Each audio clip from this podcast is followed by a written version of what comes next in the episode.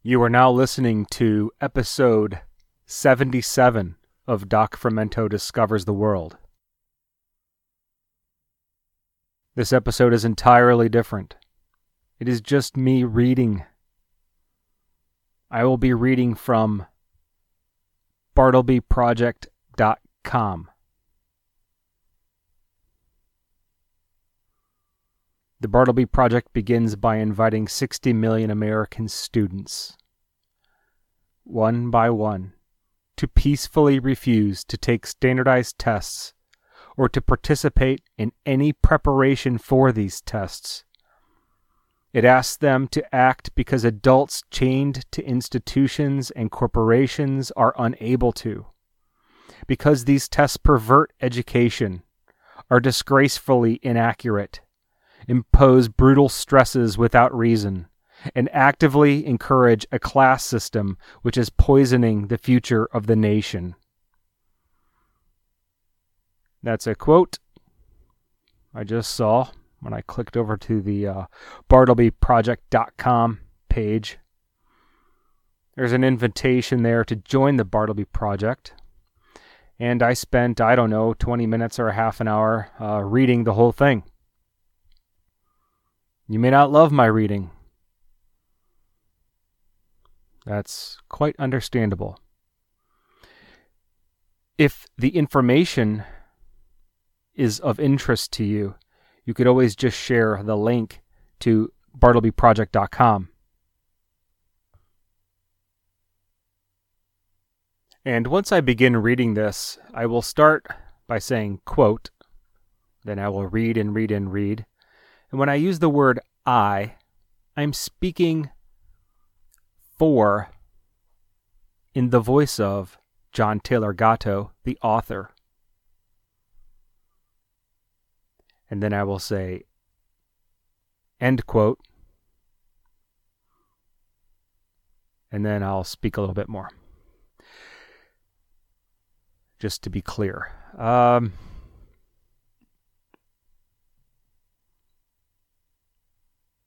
This is really important to me. And I wanted to share it with you.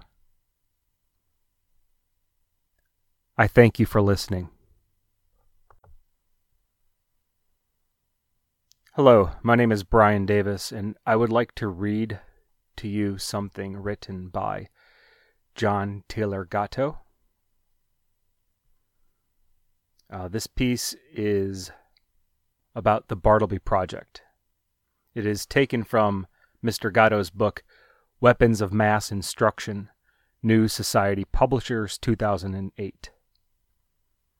Quote If you read this to the end, you'll discover that I'm inviting you to join a real conspiracy. Call it an open conspiracy, with real consequences on millions of real lives. I know that sounds megalomaniacal, but be patient. If we pull this off, a great many will bless us, although the school industry few will curse us. This is about a project to destroy the standardized testing industry, one in which you, personally, will be an independent unit commander. This adventure is called the Bartleby Project, for reasons you'll learn in just a little while. And keep in mind as you read, this has nothing to do with test reform. It's about test destruction. We've all taken these tests. After graduation, few of us think back on this ugly phenomenon unless we have little ones of our own being tested, and have to live through the agony of watching them stumble we lose touch with the rituals of testing because, upon entering adult life, we inevitably discover that the information these glorified jigsaw puzzles generates is unreliable and very misleading. Absolutely nobody ever asks after the data. We see that those who test well are more often circus dogs than leaders of the future. Nothing inside the little red schoolhouse does more personal and social damage than the numbers and rank order these tests hang around the necks of the young. Although the scores correlate with absolutely nothing of real value, the harm they cause is real enough. Such assessments are a crowning glory of the social engineers who seized final control of institutional schooling during the presidency of Franklin Roosevelt.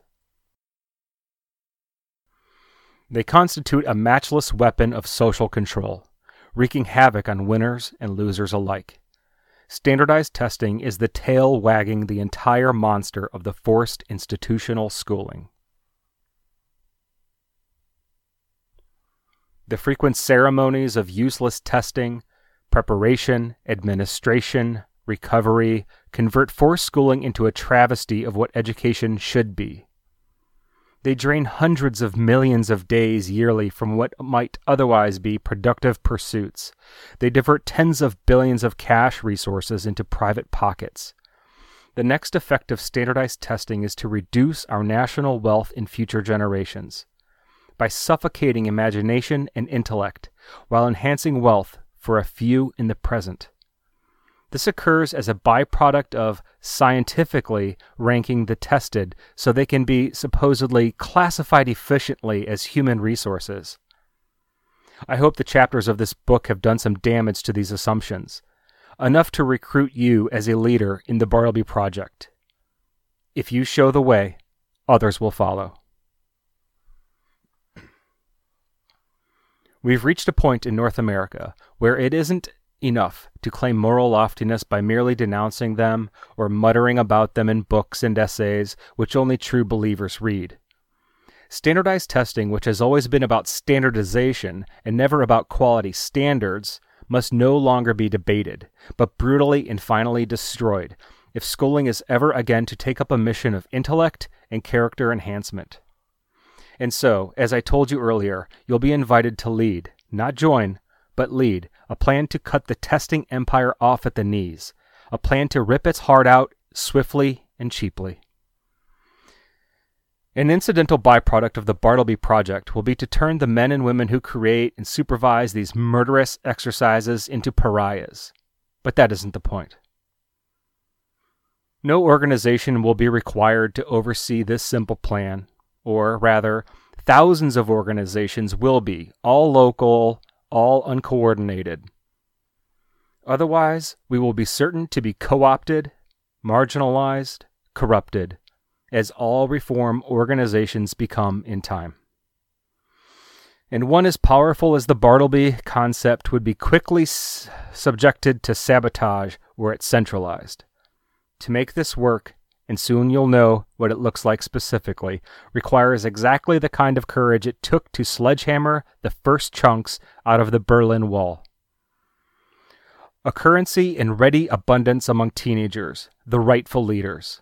I'll briefly mount a case why such a project is needed, and then introduce you to its spiritual godfather, Bartleby the Scrivener.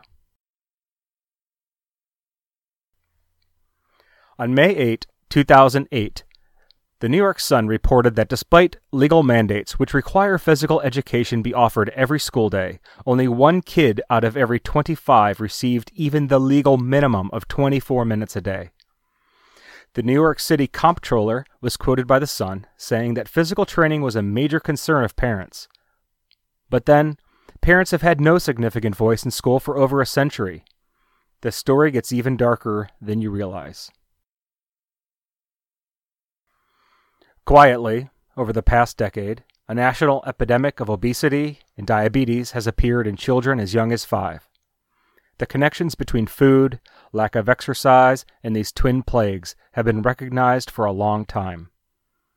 Diabetes is the principal cause of blindness and amputations in the U.S., and obesity is the leading cause of heart disease and self loathing. That the non fat are revolted by the fat and discriminate heavily against them should not be a mystery, even to the stupid. Fat kids are punished cruelly in classrooms and on the playground. In the face of these sobering facts that thousands of schools still serve familiar fast food and also non proprietary fatty foods like liverwurst and bologna as nutrition should have already caused you to realize that school is literally a risk to the mental and physical health of the young. Coupled with the curious legal tradition which makes serious lawsuits against school generated human damage impossible, I hope you will try to convince yourself that behind the daily noise and squalor, a game is afoot in this institution which has little to do with popular myth. Standardizing minds is a big part of that game. In the news story cited, a representative of New York City's Board of Education declares We're beginning to realize student health is a real core subject area. Think about that. The city has had a hundred year near monopoly over children's daily lives, and it's only beginning to realize that health is important? Where is evidence of that realization? Don't all schools still demand physical confinement in chairs as a necessary concomitant of learning? When lack of exercise has clearly been figured as a main road to diabetes and obesity, and both conditions are well understood to lead to blindness, amputations, heart disease, and self hatred, how can law only provide 24 minutes of exercise a day and be so poorly enforced that only 1 in 25 gets even that? Doesn't that tell you something essential about the managers of schooling? At the very least, that 96, that 96% of schools in New York City break the law with impunity in a matter threatening the health of students. What makes it even more ominous is that school officials are known for in widely lacking independent judgment and courage in the face of bureaucratic superiors. But something in this particular matter must give them confidence that they won't be held personally liable. You must face the fact that an outlaw ethic runs throughout institutional schooling. It's well hidden inside ugly buildings, masked by dull people, mindless drills, and the boring nature of almost everything associated with schools.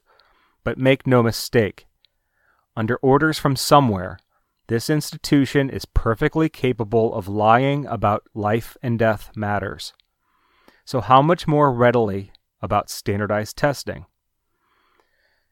If the bizarre agenda of official schooling allows its representatives to tell the press after a hundred years they're beginning to learn what Plato and Aristotle wrote eloquently about thousands of years ago, and that privileged sanctuaries like Eton, Harrow, Groton, and St. Paul's have practiced since their inception that physical health depends upon movement, you should be reluctant to assign credibility to any school declaration.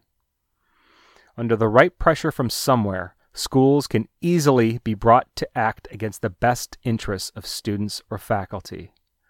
This is what has happened with standardized testing post World War II.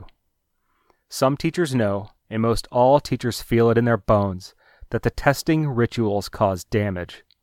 But human nature being what it is, only a few dare resist. And these are always, eventually, discovered and punished. I began my own schooling in 1940 in the gritty industrial section of Pittsburgh, ironically named Swissvale. Continued it for the most part in the equally gritty industrial exurb Monongahela during World War II and its aftermath, and concluded my time served forcibly in the green hills of western Pennsylvania, near where, near where Colonel Washington's late night killing of French officer Jumonville precipitated the French and Indian War. Washington didn't do the killing himself, but he took the heat. As compensation for confinement, schools in those days were generally places of visible morality, powerfully egalitarian, and often strongly intellectual under the rough manners of the classroom. Faculties were always local, which meant, among other things, that each school employee had a local reputation as a neighbor and citizen. They existed as people as well as abstract functions. Curriculum prepared far away and standardized testing was hardly in evidence, even at the end of the school sequence for me in the 1950s. Each classroom at my high school, Uniontown High, was personalized to a degree which would be considered dangerously eccentric today and hardly tolerable. And yet, boys and girls schooled that way had just finished ruining the tightly schooled dictatorships of the planet. We boasted often to ourselves, teenagers of the 1940s and 50s, that unlike those unfortunate enough to live outside the U.S., we carried no identification papers, feared no secret police. Compared to the exotic liberty of those days of my boyhood, American society of 60 years later smacks a bit too much of a police state for my comfort. To imagine old ladies being patted down for explosives at airports, or the IRS invasion of one's home, or the constant test rankings and dossiers of behavior managed through schooling, to imagine machinery purchased for home use spying on intimate choices and reporting those choices to stranger would have been inconceivable in 1950. A river of prosperity was lifting all boats in the U.S. as I finished my public schooling in 1953. My father was a cookie salesman for Nabisco, a man with no inheritance or trust fund, yet could cover my t- tuition at Cornell, own a new car, send my sister to college, pay for my clarinet lessons for me and painting lessons for my sister, and put something aside for retirement. Schooling was considered important in those days, but never as important. But never as very important. Too many unschooled people like my father and mother carried important responsibilities too well for pedagogical propaganda to end the reign of America's egalitarian ethic. The downward spiral in school quality began in the 1950s, with changes which went unnoticed. Schools were rationalized after the German fashion, increment by increment. They were standardized from coast to coast. By 1963, standardized tests were a fixture, although very few extended them any credibility. They were thought of as a curious break from classroom routine, a break imposed for what reason nobody knew or cared. Even in the 1950s, curriculum was being dumbed down, though not to the levels reached in later years. Teachers were increasingly carpetbaggers from somewhere outside the community in which they taught once it had actually been a legal requirement to live within the political boundaries of the school district, just as it was for police, firefighters, and other civil servants.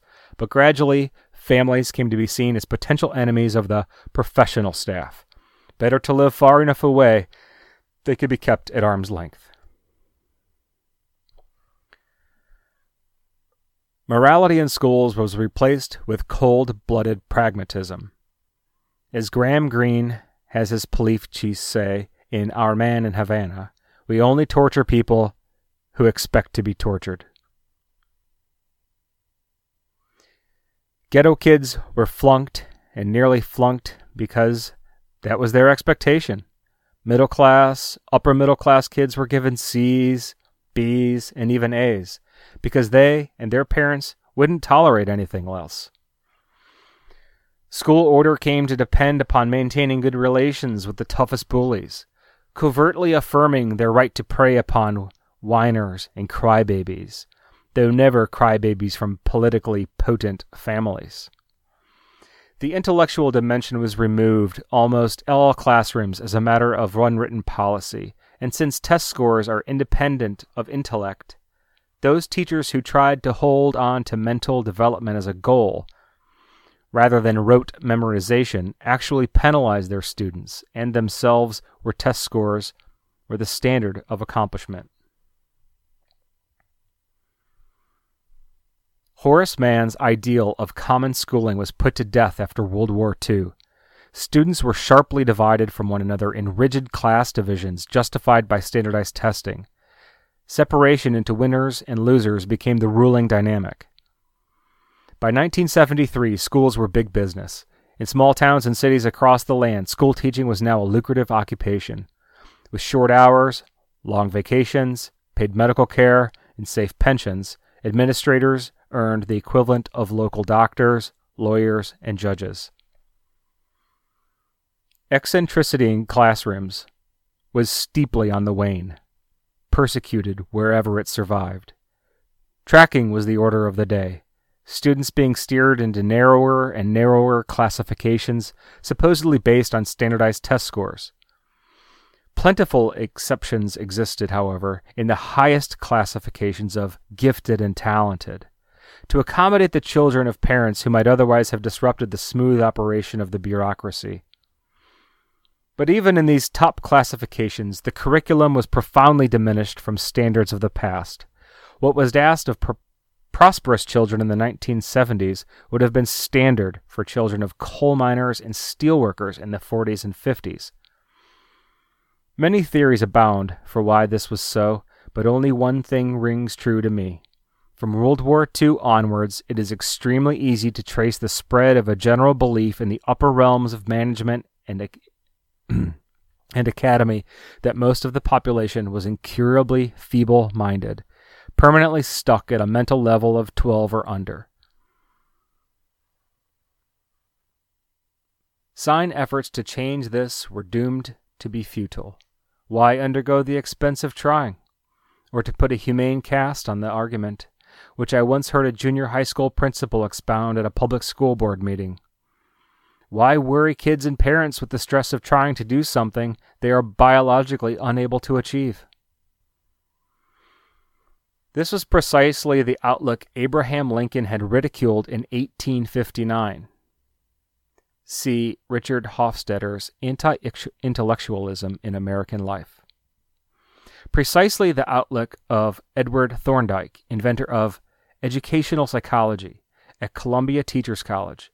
Precisely the outlook of H. H. Goddard, chairman of the psychology department at Princeton, precisely the outlook of great private corporate foundations like Rockefeller and Carnegie, precisely the outlook of Charles Darwin and his first cousin, Francis Galton. You can find this point of view active in Plato, in John Calvin, the Benedict, Spinoza, Johann Fichte, and in so many other places it would take a long book to do justice to them. As long as ordinary Americans like Ben Franklin's dad were in charge of educating their youth, America escaped domination from the deadly assumptions of permanent inferiority, whether spiritual, intellectual, or biological, which provide the foundation for rigid social classes by justifying them. As long as the crazy quilt of libertarian impulses found in the American bazaar prevailed, a period which takes us to the Civil War, America was a place of miracles for ordinary people through self education. To a fractional degree, it still is, thanks to tradition, owing nothing to post World War II government action, but only for those lucky enough to have families which dismiss the assumptions of forced schooling and hence avoid damage by the weapons of mass instruction. As the German method, intended to convert independent Bartleby spirits into human resources, choked off easy escape routes, it wasn't only children who were hurt, but our national prospects. Our founding documents endowed common Americans with rights no government action could alienate, liberty foremost among them. The very label school makes a mockery of these rights. We are a worse nation for this radical betrayal visited upon us by generations of political managers masquerading as leaders. And we are a materially poorer nation as well. School's structure and algorithms constitute an engine like the little mill that grounds salt in the famous fable. Long ago it slipped away from anyone's conscious control. It is immune to reform. That's why it must be destroyed. But how? We will start at the weakest link in the German school chain the standardized tests, which are despised by everyone, school personnel included. The recent past has given us two astonishing accomplishments of citizen action. No, make that three, which should lift your spirits as you prepare to ruin the testing empire instances of impregnable social fortresses blown to pieces by disorganized, unbudgeted decisions of ordinary people. Call these examples Bartleby moments. Think of the ending of the Vietnam War, when young people filled the streets. Think of the tearing down of the Berlin Wall. Think of the swift dissolution of the Soviet Union. The Bartleby Project. By the end of World War II, schooling had replaced education in the U.S. And shortly afterwards, standardized testing became the steel band holding the entire enterprise together. Test scores, rather than accomplishment, became the mark of excellence as early as 1960, and step by step the public was brought through various forms of coercion, including journalism, to believe that marks on a piece of paper were a fair and accurate proxy for human quality. As Alexander Solzhenitsyn, the Nobel Prize winning Russian author, said in a Pravda article on September 18, 1988, entitled How to Revitalize Russia. No road for the people to recover from communism will ever be open unless the government completely gives up control over us or any aspect of our lives. It has led the country into an abyss, and it does not know the way out. Break the grip of official testing on students, parents, and teachers, and we will have taken the logical first step in revitalizing education. But nobody should believe this step can be taken politically. Too much money and power is involved to allow the necessary legislative action. The dynamics of our society tend toward the creation of public opinion, not any response to it. There is only one major exception to that rule taking to the streets. In the past half century, the U.S. has witnessed successful citizen action many times. In the overthrow of the Jim Crow laws and attitudes, in the violent conclusion of the military action in Vietnam, in the dismissal of a sitting American president from office. In each of these instances, the people led and the government reluctantly followed. So it will be with standardized testing. The key to its elimination is buried inside a maddening short story published in 1853 by Herman Melville. Bartleby the Scrivener. I first encountered Bartleby as a senior at Uniontown High School, where I was unable to understand what it might possibly signify. As a freshman at Cornell, I read it again, surrounded by friendly associates doing the same. None of us could figure out what the story meant to communicate. Not even the class instructor. Bartleby is a human photocopy machine in the days before electro-mechanical duplication. A low paid, low status position in law offices and businesses. One day, without warning or explanation, Bartleby begins to exercise free will. He decides which orders he will obey and which he will not. If not, he replies, I would prefer not to. To an order to participate in a team proofreading of a copy he's just made, he announces without dramatics, I would prefer not to to an order to pop around the corner to pick up mail at the post office, the same. I would prefer not to. He offers no emotion, no enlargement on any refusal. He prefers not to explain himself. Otherwise, he works hard at copying. That is, until one day he prefers not to do that either. Ever again. Bartleby is done with copying but not done with the office which employed him to copy. You see, without the boss' knowledge, he lives in the office, sleeping in it after others go home. He has no income sufficient for lodging. When asked to leave that office, and given what amounts to a generous severance pay for that age, he prefers not to leave, and not to take the severance. Eventually, Bartleby is taken to jail, where he prefers not to eat. In time, he sickens from starvation and is buried in a pauper's grave. The simple exercise of free will, without any hysterics, denunciations, or bombast, throws consternation into social machinery. Free will contradicts the management principle. Refusing to allow yourself to be regarded as a human resource is more revolutionary than any revolution on record. After years of struggling with Bartleby, he finally taught me how to break the chains of German method schooling. It took a half century for me to understand the awesome instrument each of us has through free will to defeat Germanic schooling and to destroy the adhesive which holds it together standardized testing. Signposts pointing our attention toward the Bartleby power within us are more common than we realize in the global imagination as Joseph Campbell's splendid works on myth richly demonstrate, as do both testaments of the Bible, but we needn't reach back very far to discover Thoreau's cornerstone essay on civil disobedience as a living spring in the American imagination. Or Gandhi's spectacular defeat of the British Empire through passive resistance, as bold evidence that, as Graham Greene should have taught us by now, they would prefer to torture those who expect to be tortured. Mass abstract testing, anonymously scored, is the torture centrifuge whirling away precious resources of time and money from productive use and routing it into the hands of testing magicians. It happens only because the tormented allow it. Here is the divide and conquer mechanism par excellence. The wizard wand, which establishes a bogus rank order among the schooled, inflicts prodigies of stress upon the unwary causes suicides, family breakups, and grossly perverts the learning process, while producing no information of any genuine worth.